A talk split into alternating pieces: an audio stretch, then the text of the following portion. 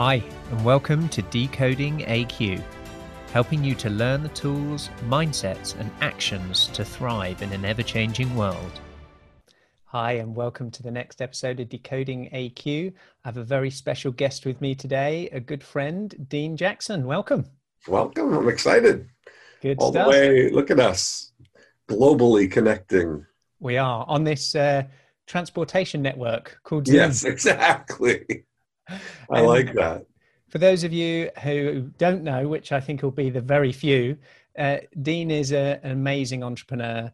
He's got a whole suite and collection of tools for marketing, businesses, and essentially to help entrepreneurs make more money and be more successful. And we met through Strategic Coach, right? That's exactly right. Yeah, many, many years. Many years. How long have you been in coach? So I started out in 1997.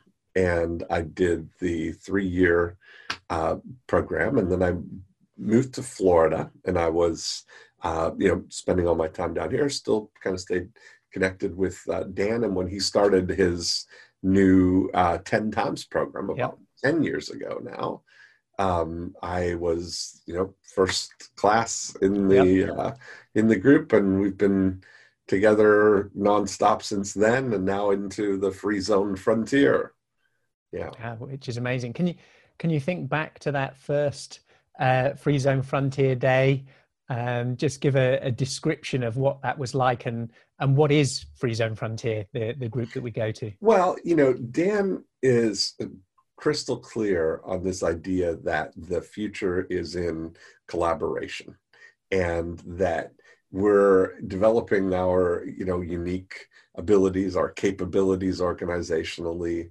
And we are in this ever-expanding opportunity for joining those forces to find people who we can collaborate with to plug into their operation or their capabilities to make something even bigger. And nobody's really thinking like this. It's more about collaboration is really what the future is, and I'm very excited because you see all the tools and all of the directionally, just everything is going that way as we migrate to Cloudlandia here.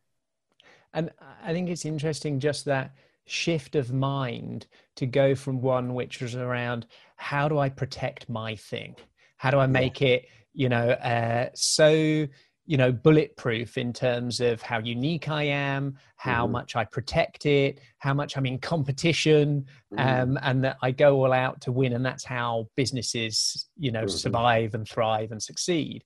Yeah. To then think very differently and radically about collaborating, not with those that might be friendly, but those that historically might have been perceived as the enemy, that your competitors become collaborators. Mm-hmm. How did you find that thinking for you? Did it instantly just switch, or was it an adaptation that took a bit of time from where you'd come before? No, I'm always, it was right on track with, because you could see there were everything that we had been discussing in Strategic Coach, in conversations, in, this whole environment that we've put ourselves in. All the conversations and everything were kind of leading towards that anyway, and so it was really just a formalization of it, of kind of recognizing this is what's that's the about. Yeah. And it's that there's the thing, it's more, and the reason the word's free zone, meaning that it's free of competition. It's free of, you're not approaching somebody trying to be a vendor, you're trying to be a collaborator with somebody and together reach the bigger goal. Yeah. And I think what was interesting for me was the difference between, say, the conceptual thinking of red ocean and blue ocean, and blue ocean being where nobody else sails. Right. That's kind of one way of thinking about a free zone, is that you're playing a game no one else plays. Great. Yes. Right. But it's just a magic set of glasses you put on in a red ocean to change it to a blue one, not because no one else is there, but because the people that are there you play with. Yes. And that's a different way I felt of what triggered for me of what a free zone could be. It could be where no one else is playing, great. Or it could be playing where everyone else is, but in a different way. Or gathering somebody from the Red Ocean and say, hey, let's go together and go over here. Yeah. Try these classes. Yeah.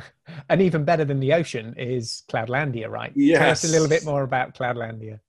Well, that's been the loving term that we've named this place, which is really, it's taking on all the characteristics of that. This is, as you mentioned, we're gathering in the cloud, where it feels like we're together, and we could just as easily be having this conversation sitting across a table from each other, but we're having the same conversation here in Cloudlandia, where we each have instant access to, and so there's so many.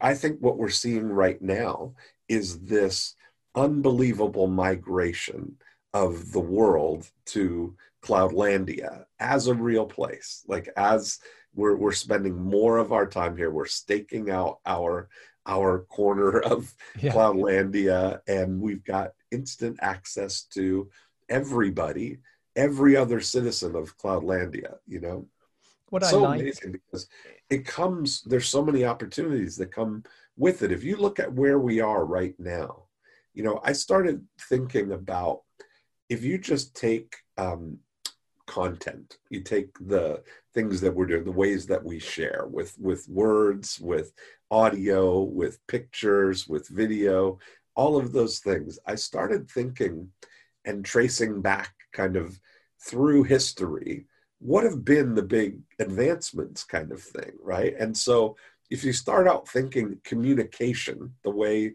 we communicate and the current game that we're playing as a species called the cooperation game, where we're all increasingly cooperating more and more to advance the survival of our species. And we've been, the pinnacle of that.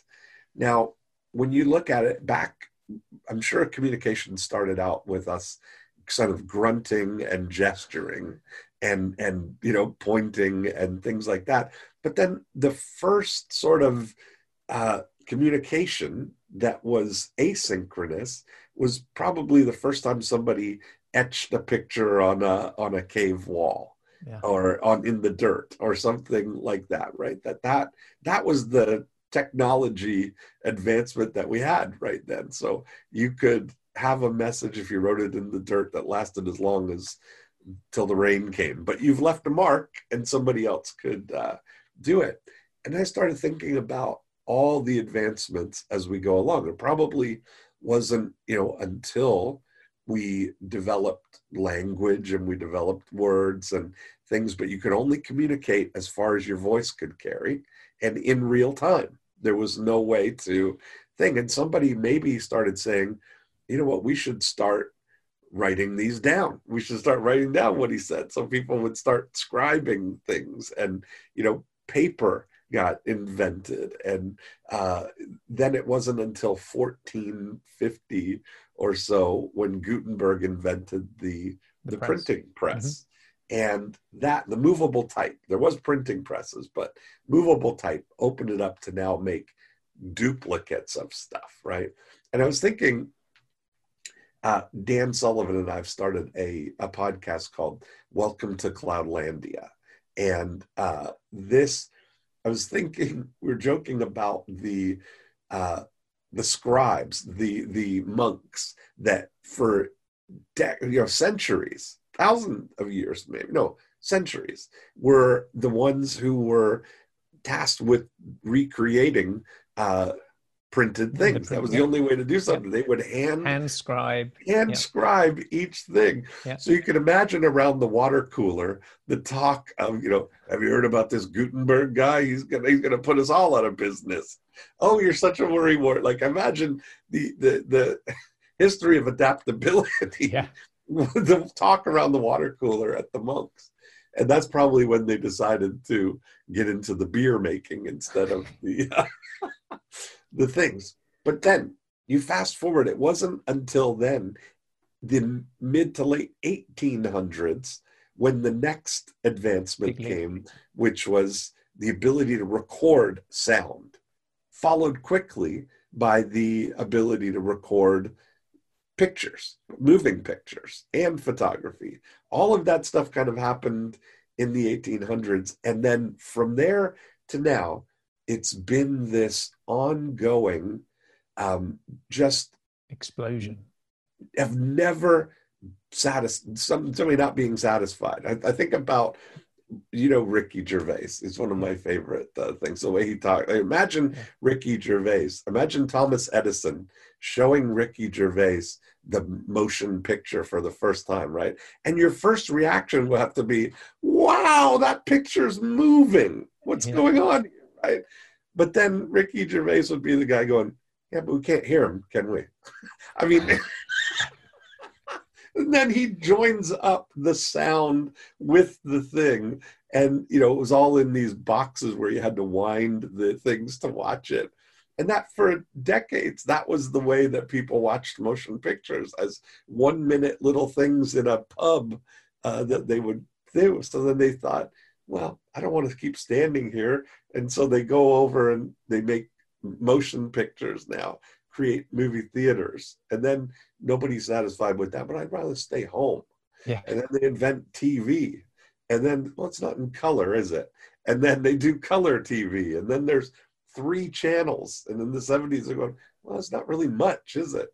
And then cable comes, and you keep advancing, and we've gotten to the point right now where the proposition that we have with content creators is, I'll tell you what, I want access to every piece of video ever created in the history of the world. I want to access it on any of the devices that I own at any time, right now, for me and my entire family or anybody I share my passwords with. And I will pay you, sir, 30 cents a day. That's the proposal that we're at right now, where we've landed. And it's just, it's amazing where not only now can we consume any of the content that's ever been created, we can also distribute any of the content we create. And there's no obstacles, you know?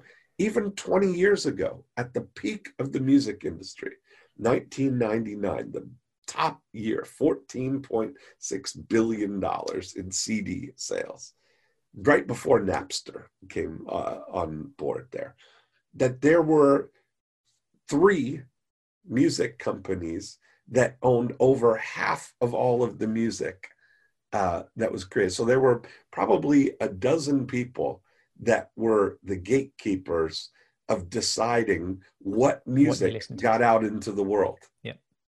Because of the tremendous cost of doing it. And now there's nobody stopping. Now we've come to the point where a kid in his grandmother's closet can produce the #1 song in the history of the Billboard charts on his own. That just happened last year. With collaborators. With collaborators he'd never met. With collaborators in the Netherlands. Yeah. Yeah. Yeah. I mean, it's such a, you know, the adaptability and all of that has been just cascading.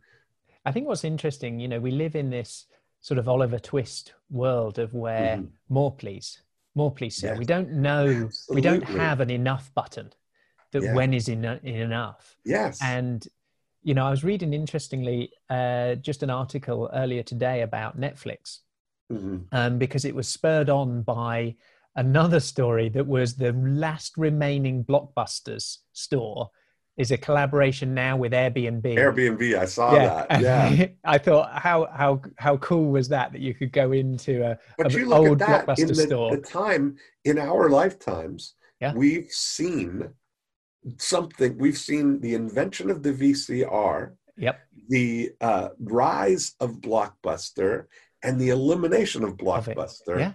In one 30-year period. Oh, absolutely. And I mean, at their peak, they were like 80,000 staff, 9,000 stores of Blockbusters, you know, and the Netflix guys when they first started. Tried to get them to buy it, for 50 million. And, they were a struggling just DVD by post, startup. And here you go, Blockbusters, get into the DVD proposition. And, each of those shifts, and it was, I think it was one of the guy's daughters, wasn't it? That they'd been up late watching Aladdin, and then they were chatting in the car with one of his other friends and saying he'd just had to pay a exorbitant amount of a late penalty fee. I remember those at Blockbusters, you'd run to try and get it. That's get it how in they the made wall. All their money. Yeah. Made, it was like that 40, and the rewind fee. And the rewind. The $40 late payment fee. And it's, surely there's a better way. Yeah. And so this comes to an interesting point about adaptability and adaption in terms of a point of frustration, a burning platform. So, there must be a better way. $40 fee for something I need to invent because I've been hurt, and therefore I want to adapt and come up with new ideas. Other things that we've realized in the last 6 months is that it might not be our choice, and something happens outside, an environmental change, a industry change and shift that then forces us to rethink who we are, how we function, what we do. And I've got two questions for you, Dean, because I know you love the movies. You were talking a lot about the communications and movies, and that was a big part of your life, wasn't it? In terms of going and visiting, going to the movies. I used to look forward to your Facebook posts to the movie that you've seen. My movie reviews, Dean Jackson reporting live. That's right. And how have you dealt with that from this balance of, yes, we can watch anything we want at home. Yeah, I just watch from home. We've got, you go so, and I, now there's no, this is the thing about the equalizer, is that there is no obstacles to you being a choice for people to watch. Like my access to content, so really what we'll call it, right? Content, video content is through, I have a smart television, as we all do, access to, that's online, and you can watch YouTube or Amazon Prime or Netflix or any of the cable thing. I mean, whatever you can have, I've got it. And the there's no difference now no distinction between watching something from Netflix or something, from a professional or an organized kind of thing, or watching individuals, watching something that the anybody could create. So it truly is creating. Cloudlandia is 100% a meritocracy, that you are, if you create great content, you will win.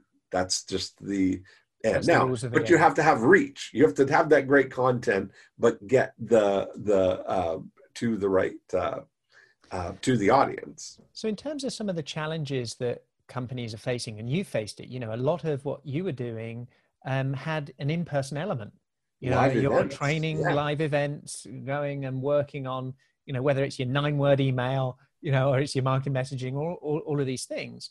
A lot of that was the ability to be in the same room, feed off the energy of each other. We're human beings that like the same space to collaborate in. Yeah.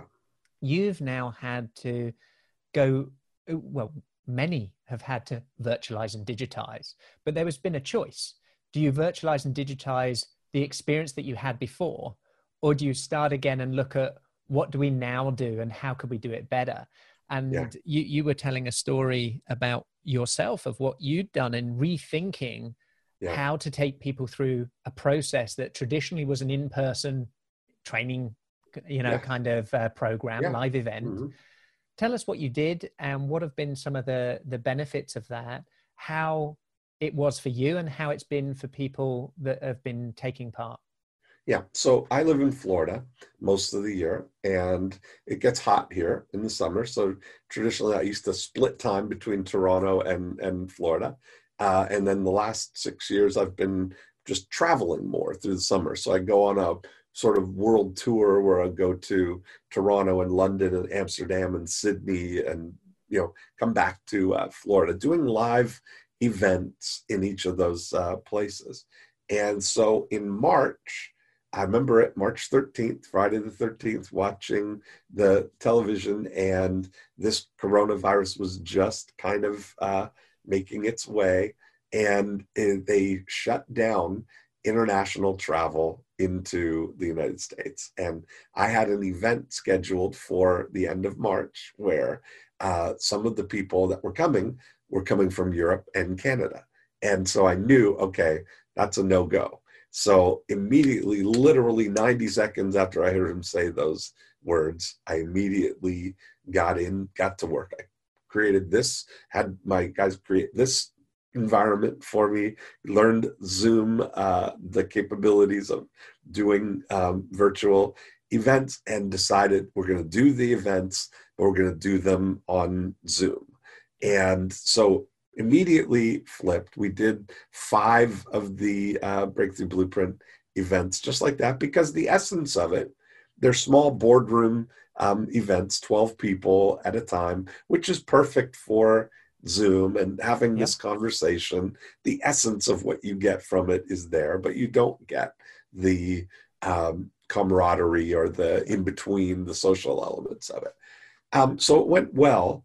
And then I realized, because I'd been speaking at other events and seeing other people do events, that we were really, all of us, treating Zoom virtual events as just a replacement of live. We're doing what we do at the live events, but we're doing it virtually now. And it struck me that that is sort of a limiting thing, that if you look back historically, we've always sort of adapted to the new thing with how it relates to the old thing. So when cars came in, it was horseless carriages, and when the movie started, it was motion pictures, moving pictures, and without really understanding what the whole new capabilities that we had, all the things that we have uniquely possible because of the new technology. And so I adapted.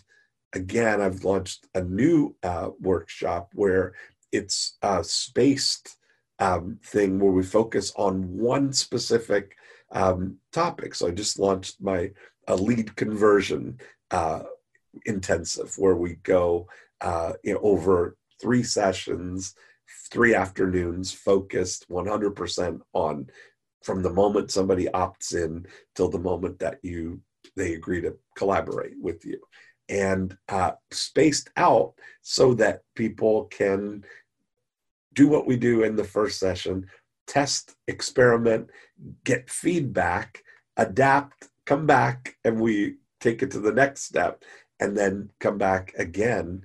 And that experience has been amazing, because we just did the second session on Tuesday, and people have taken what we did in the first session and gotten results already from what we did in the first session. And what I like about that is the richness of a unique opportunity. What you needed to unlearn of that baggage that you brought in the room, and then deciding, maybe let's experiment. Let's have some flexibility here to see what the new possibilities are. Yes. So I'm going to do an event. It's this, and by the way, it's going to be over a month, and you're going to have to come to this location for just 2 hours, and then you're going to have to travel back. And you wouldn't even think that way. No, it would be it'd be impossible. It'd be impractical, and it wouldn't be good for anyone. Whereas now, that's not only practical and possible, it's better. Yes. In some ways. Instant travel. Like you and I are having this conversation, literally, 2 feet outside of this door here. I'm in my home environment. And it's just that. Now, instant travel. You were able to rethink an existing proposition and do step one to digitize it and then reimagine it. Yes. And you have built the ability over many years to do that. you know, the freedom of your reflection, of your self-thought, of your mindset and the way you see the world. Now, there's many people and organizations that aren't equipped with those kinds of muscles, that kind of lens. And today is a repeat of yesterday with a tiny tweak. And yesterday was a repeat of the day before with a tiny tweak. And there's an awful lot of organizations that are so disrupted. How might they be able to look at the world differently? What sort of things could they do? What kinds of attributes, what ways of thinking? Could you give them any tips? I think what my thinking around it was, what is the outcome? Like what is on the other side of doing the live events? Like I was really parsing out the elements of it, like almost like somebody would deconstruct a recipe for something, you know, or whatever, where you might say, well, what's the essence of this? What's the active ingredient in this? And so that's what I was looking at, is that the essential thing of the breakthrough blueprints in the boardroom are the communication, are being able to have the conversations. That's the essential thing, which there was no difference in the ability to do that, you know? And so you start to then, the first, as I said, 5 events that we did were just mirroring what we had done. But then I started realizing, well, what is possible now? Like it is kind of, it's a little, even doing it at home or in an environment, it's still a little bit unwieldy to sit for a whole day to do the thing, even though it's exactly what we would be doing in the boardroom. It's just not necessary. It's like the reason that we're doing it that way is to efficiently use the time that we are away, right? Like to get the most out of that. But if it's not, if there's no friction in the travel, could we get the most done in a 3 hours is, I think, the perfect, half period. Day type of environment. I think it's interesting. It comes back to, you know, some of the dialogue you were talking about before of this Oliver twist of more. We always want more. So because I don't There's a psychological principle for that we're wired that way. Yeah, I wish I could remember what it was, but well, we've gone, I don't need to travel so I can fit more in. Yeah. And, I've got to do more. One of the challenges is that in Cloudlandia that we can instantly be beamed into, there's a couple of things going on in my mind as I think about Cloudlandia, that we're designing this. We're redesigning it in a way we want it to be. You know, we're immigrants, as you like to talk about it, into that place. And it can be a Ready Player One where we go into it and it's an avatar and it's a manifestation of something that is in our mind. Or it can be the real Dean Jackson, you know, as we are here. I think I've come to that I think this is, I don't think that I could be wrong, open to being 100% wrong, but I think it's going to be a long time before we all agree that putting on a headset and fully going into that environment is for most of the things that we're doing, that would be an incremental improvement, not offset by the hassle of and I guess it's as hard as us to think of, well, I can't collaborate through the TV screen. I have to be in the same room until it's possible. Until it's possible. Visualize it. I can see a big wall. Yeah. Like I think it's more likely that we'll have some equivalent of a holodeck. Yeah. In a room like this, like I'm just on my MacBook here, so I've got that screen. But I can imagine seeing the whole, 6 feet across here of all, super high def clarity video that would literally feel like we're sitting across the room. It should be that the technology is invisible. Yeah, we shouldn't need to see the edge of the screen or the MacBook or those things. And the other thing that I find interesting is that we have these choices. We can go and visit Cloudlandia, have a conversation, and we can become either overwhelmed or addicted? Yes. You know, is it a place we'd rather spend our time with than our home? Is it the blend? Each of these things are decisions and choices that we all need to make in order to say, from our perspective, is it sustainable? Yeah. Am I adding to myself or am I draining? Right. Because one of the challenges that we've noticed, and people talk about this Zoom fatigue, is just how cognitively hard it is to have conversation. You mentioned 3 hours. Yeah. You know, just the amount of brain power we need to look at somebody, watch them, understand what's going on. Yeah. It's exhausting. Yeah. You know, it's that's why you really, it'd be hard to do that one-on-one, but in a group where you can kind of rest a little bit and sit back and watch the conversation for a little bit and then lead up and contribute. In terms of your, you know, we've got a little bit of period left of 2020. Mm-hmm. And we, as you know, fellow coach people, work in 90-day chunks, you know, and we look that far ahead, but also as visionaries and entrepreneurs are always looking for where the opportunities are and what kind of future we want to create. If there's somebody who is in an organization and where historically they thought, oh, large equals secure, you know, I went, got educated. And there's many people like that, you know, that go into large organizations and into companies that's all of a sudden, the future doesn't look that secure. It looks very insecure for them.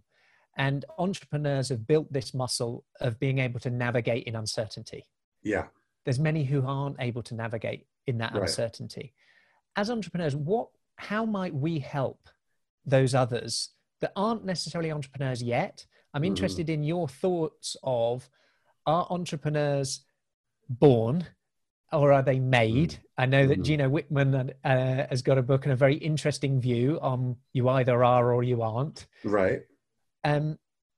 What's your views on entrepreneurs and the next part of this year for those that are perhaps facing a situation that's so uncertain and they're thinking about a hustle, they're thinking about a side bit that, where could they start? What could they learn from you as a very seasoned entrepreneur who works with so many of them, of how to start thinking like an entrepreneur and what to be aware of? Well, I think right now there's a market. I mean, I think this idea, no matter what, is building your life around your unique abilities, your passions, the things that excite you, the things that you like to do. Imagine there's never been a better time to say, well, all I want to do is this, you know, and no matter what it is, whether you just want to, you know, do accounting or whether you just want to take customer service calls or you want to do something out, whether you want to do something as a contributor to someone else's vision, or you want to have your own vision and enlist other people to take your vision. There's never been a better time for it. I mean, the littlest thing, no matter what it is that you can do, you have access to the totality of Cloudlandia, the entire population of Cloudlandia. There's somebody out there looking for exactly what you can do and contribute. So you can be entrepreneurial, let's call it that. I think the whole notion of entrepreneurial is really changing, where there's another level of it where you can be self-sufficient in a way, right? Where you can be, you know, do only the thing you want to do, no matter what. You can tap into cash flows. You look at there's, I think, a lot of room to think about the distinctions between the mainland and Cloudlandia. And there are opportunities on both. It's more like the mainland is definitely more of a linear thing where the laws of physics apply and the, you know, all of those things. In Cloudlandia, is more of a multiplier. You know, there's zero friction in Cloudlandia. You can get from one place to another. We can instantly connect in Cloudlandia, even though I'm assuming you're in England right now. I am. And I'm, but you could have been anywhere, and it doesn't matter, right? So, but on the ground, there's still there's an opportunity for people to be mainland providers of services. So, meaning you can drive Uber, you can do Instacart or Uber Eats or any of the, there's so many things that you can do.